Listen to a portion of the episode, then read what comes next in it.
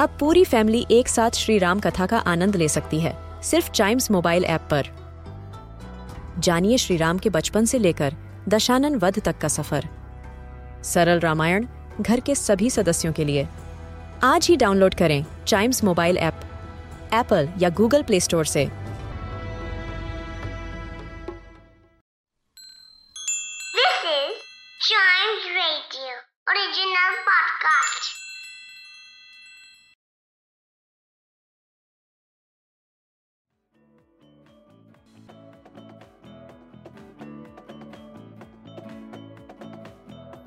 Q R code.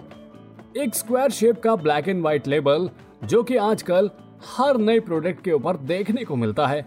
यही नहीं, हर दुकान या मर्चेंट के पास आपको क्यू आर कोड रखा हुआ दिखे जाता है। शुरू में तो लोगों को लगा कि ये पता नहीं क्या यूजलेस सी चीज़ है, जिसको लोगों ने इग्नोर भी किया। लेकिन जैसे जैसे समझ बढ़ने लगी तो पता चला कि क्यू आर कोड तो बेहद ही कमाल का इन्वेंशन है। और देखिए आजकल क्यू आर कोड की मदद से बड़ी बड़ी पेमेंट्स बिना किसी चूक के एक अकाउंट से दूसरे अकाउंट में बड़ी आसानी से और तेज़ी से ट्रांसफ़र कर दी जाती है। तो आइए, इन्वेंटोपीडिया के आज के एपिसोड में डिजिटल दौर के इस कमाल के इन्वेंशन क्यू आर कोड के बारे में जानते हैं। क्यू आर कोड, डिजिटल दौर के बैंकिंग सिस्टम के लिए एक वरदान साबित हुआ है। इसकी मदद से कोई भी अपने मोबाइल फ़ोन से क्यू आर कोड को स्कैन कर आसानी से पेमेंट कर सकता है और बड़ी बड़ी लेन देन चुटकी में बिना किसी चूक के हो जाती है। क्यूआर कोड एक मैट्रिक्स बारकोड सिस्टम है, जो कि एक मशीन रीडेबल ऑप्टिकल लेबल है। ये लेबल जिस किसी प्रोडक्ट के ऊपर लगा होता है, उस कोड में उसकी मैन्युफैक्चरिंग से लेकर प्राइस तक की इंफॉर्मेशन होती है। क्यू आर कोड में आप किसी भी तरह की कोई भी इंफॉर्मेशन को सेव कर सकते हैं। चाहे वो इंफॉर्मेशन आपके बैंकिंग से रिलेटेड हो या फिर आपकी पर्सनल इंफॉर्मेशन हो। लेकिन, इस क्यू आर कोड को डेवलप करने की ज़रूरत क्यों पड़ी? और इसका इन्वेंशन कब और क्यों किया गया? आइए इसके बारे में भी जानते हैं। तो बात है 1960s की। उस दौर में जापान इकोनॉमिक ग्रोथ की तरफ़ बढ़ा था और उस वक्त में जापानी लोगों को अपने प्रोडक्ट के ऊपर प्राइस टैग लगाने जैसे मामूली कामों को भी हाथों से करना पड़ता था। ये काम लोकल लेवल तक तो ठीक था, लेकिन जैसे जैसे इकोनॉमी ग्रोथ करने लगी और वो अपने सामान को एक्सपोर्ट करने लगे तो उन्हें घंटों तक कंप्यूटर पर काम करना पड़ता था, जिसकी वजह से रजिस्टर मेंटेन करना भी बहुत ज़्यादा कॉम्प्लेक्स होता जा रहा था।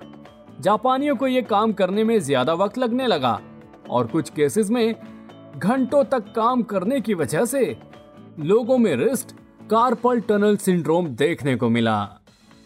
अब ऐसे में इंडस्ट्री को डेस्परेटली एक ऐसे इन्वेंशन की ज़रूरत थी जो उनके वर्कलोड को कम कर सके और उनका जो टाइम वेस्ट हो रहा है, उसे वो अपने पैसों में बदल सकें।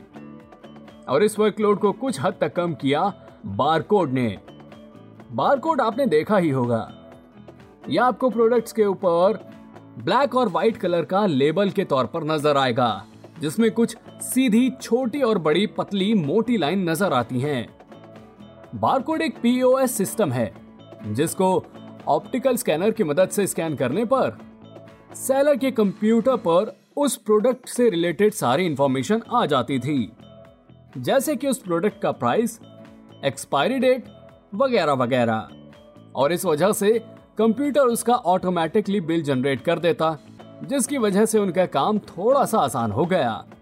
लेकिन इसके अपने लिमिटेशन थे कि बार कोड में सिर्फ़ 20 अल्फ़ा न्यूमेरिक कैरेक्टर्स तक की इंफॉर्मेशन को ही स्टोर किया जा सकता था, जो कि बेहद ही कम थी। ऐसे में बारकोड यूज़र्स ने डेंसो वेव इनकॉर्पोरेटेड जो कि डेंसो कॉर्पोरेशन का एक डिवीज़न था, और उस वक्त पर बारकोड रीडर बनाने का काम कर रहा था। उन्हें संपर्क किया और रिक्वेस्ट की कि क्या वो बारकोड में ऐसे कुछ सुधार कर सकते हैं कि उसमें ज़्यादा से ज़्यादा इंफॉर्मेशन को स्टोर किया जा सके और साथ ही अल्फ़ा न्यूमेरिक कैरेक्टर्स के अलावा कांजी और काना कैरेक्टर्स को भी सेव किया जा सके। बस फिर क्या था?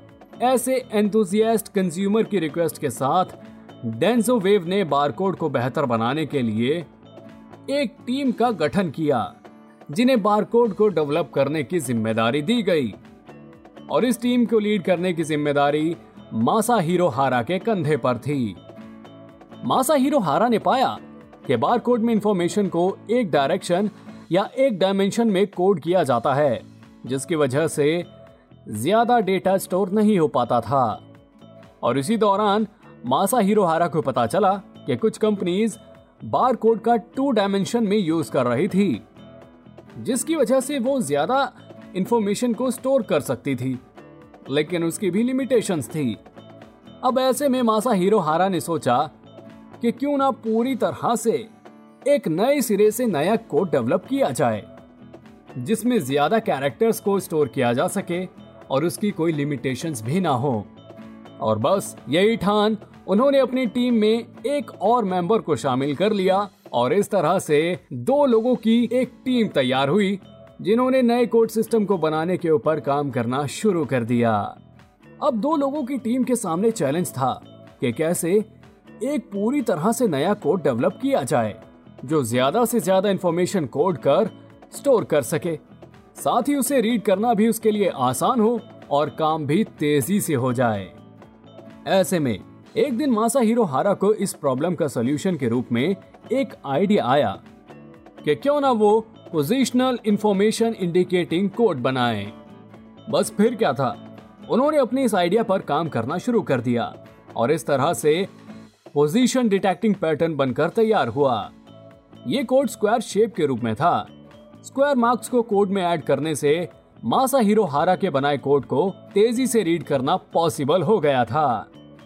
कोड को स्क्वायर शेप में रखने का एक खास मकसद ये भी था कि इससे स्कैनर से गलती या चूक की गुंजाइश बहुत कम हो जाती थी और इसके यूनिक पैटर्न के चलते इसे कंप्यूटर के लिए रीड करना और ज़्यादा आसान हो गया था और इस वजह से काम बहुत तेज़ी से हो जाता था। अब कोड सिस्टम तो तैयार हो गया था। तो बस ऐसे में मासा हिरोहारा ने कार्डबोर्ड बॉक्स के ऊपर अपने बनाए कोड सिस्टम को चिपकाकर उसे टेस्ट करना शुरू कर दिया। उन्होंने black and white square shape का एक लेबल बनाया और उन्हें कई सारे अलग अलग कार्डबोर्ड बॉक्स के ऊपर चिपका दिया और उसकी कई घंटों तक टेस्टिंग की और उसमें पाई गई सारी कमी और खामियों को दूर कर पूरी तरह से एक नया कोड डेवलप कर दिया, जो कि अब अल्फ़ा न्यूमेरिक कैरेक्टर्स के साथ कांजी और काना कैरेक्टर्स को भी कोड कर सकता था और इसमें बड़ी इंफॉर्मेशन को भी स्टोर कर पाना मुमकिन हो गया था। यही नहीं, ये बाकी के कोड सिस्टम से 10 गुना तेज़ी से काम भी कर सकता था, और इसीलिए इसका नाम पड़ा क्विक रिस्पॉन्स कोड, यानी कि क्यूआर कोड। और लगभग डेढ़ साल की मेहनत के बाद 1994 में मासा हीरो हारा के बनाए क्यू आर कोड को डेंसो कॉरपोरेशन ने क्यू आर कोड को रिलीज़ कर दिया। क्यू आर कोड के रिलीज़ होने के बाद भी इंटरेस्टिंग बात यह थी कि मासा हिरोहारा इतने कमाल के कोड सिस्टम को डेवलप करने के बाद भी नर्वस थे कि इंडस्ट्रीज़ और लोग उनके बनाए क्यू आर कोड को अपनाएँगे या नहीं और उनका ये Q R code bar code को रिप्लेस कर भी पाएगा या नहीं। बस इसी फ़िक्र में क्यू आर कोड को डेवलप करने के बाद वो चुपचाप नहीं बैठे। उन्होंने लोगों और कंपनी से कई सारी मीटिंग की और अपने बनाए क्यू आर कोड के बारे में उन्हें अवेयर किया। नतीजा, उनकी मेहनत रंग लाई। क्यू आर कोड को ऑटो इंडस्ट्री ने यूज़ करना शुरू कर दिया और इसके बाद आम लोगों में प्रोडक्ट के रिलेटेड ट्रांसपेरेंसी की मांग बढ़ने लगी, जिसके चलते कंपनीज़ ने क्यू आर कोड का इस्तेमाल बढ़ाना शुरू कर दिया। और देखते ही देखते क्यू आर कोड का ग्लोबली इतना यूज़ होने लगा है कि आज हर किसी प्रोडक्ट के ऊपर आपको क्यू आर कोड देखने को मिल जाता है। इसके अलावा क्यू आर कोड इतनी तेज़ी से स्प्रेड इसलिए भी हुआ और पॉपुलर इसलिए भी हुआ क्योंकि डेंसो कॉरपोरेशन ने क्यू आर कोड के यूज़ को पब्लिकली फ्री कर दिया था। अब क्योंकि क्यू आर कोड को यूज़ करना सबके लिए फ्री था तो किसी को भी क्यू आर कोड को यूज़ करने के लिए डेंसो कॉरपोरेशन को रॉयल्टी पे नहीं करनी पड़ रही थी, जिसकी वजह से मार्केट में इसकी एक्सेप्टेंस बढ़ गई। और आज banking, electronic tickets, flight tickets, pharmacy, food, हर कोई क्यू आर कोड का यूज़ कर रहा है। और जिसकी जैसी ज़रूरत होती है, लोग उस हिसाब से क्यू आर कोड का यूज़ निकाल लेते हैं। और यही क्यू आर कोड के डेवलपर मासा हीरो हारा का सपना भी था। वो हमेशा चाहते थे कि उनका बनाया हुआ क्यू आर कोड ज़्यादा से ज़्यादा लोग इस्तेमाल करें और उनकी ज़िंदगी आसान हो।